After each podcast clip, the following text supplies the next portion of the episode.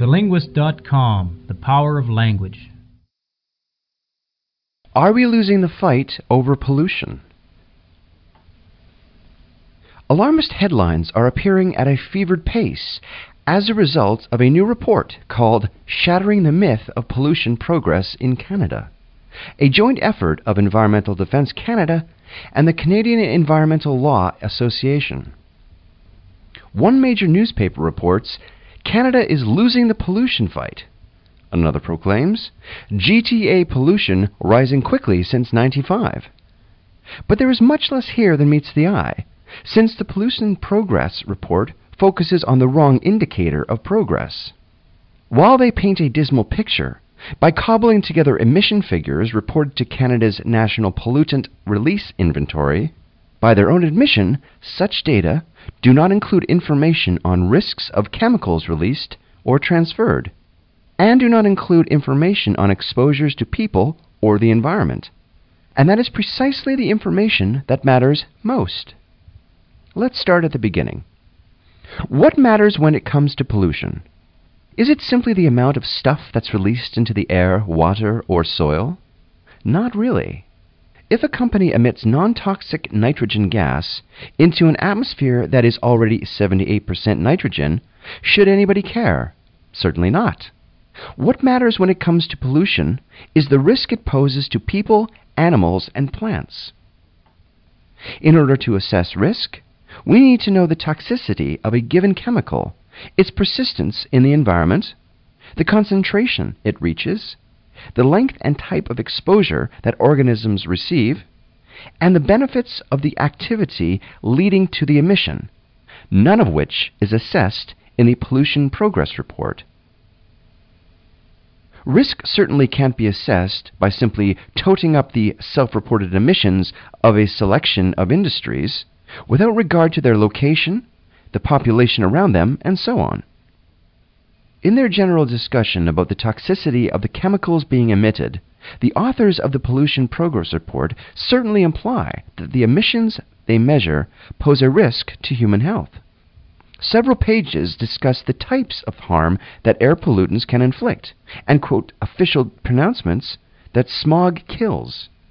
Further, we're informed that over 96% of all air releases were suspected respiratory toxins enough pollutants to fill railroad cars stretching from Ottawa to Fredericton. But the devil is in the details. And it's in the details that the Pollution Progress Report falls down. Let's take a couple of examples. The Pollution Progress Report informs us that 71% of all chemicals generated at company sites are discharged into the air. Later in the report, they inform us that about half the total airborne releases are sulfur dioxide, while another quarter of total air releases were carbon monoxide. True, both of these chemicals can indeed be harmful at sufficient concentrations. But according to data from Environment Canada's National Air Pollution Surveillance Network, the ambient concentration of both of these chemicals has declined over the same period discussed in the Pollution Progress Report. According to Environment Canada, sulfur dioxide concentrations in the air dropped by 25% between 1995 and 2002, while carbon monoxide concentrations declined 19% over the same period. All Canadian cities now meet the strictest national ambient air quality objective for sulfur dioxide and no monitoring station in all of Canada showed an exceedance of the acceptable health standard for carbon monoxide over the same period. Another problem with the pollution prevention report is that it fails to consider the benefits of the activities leading to emissions. First, let's talk about benefits.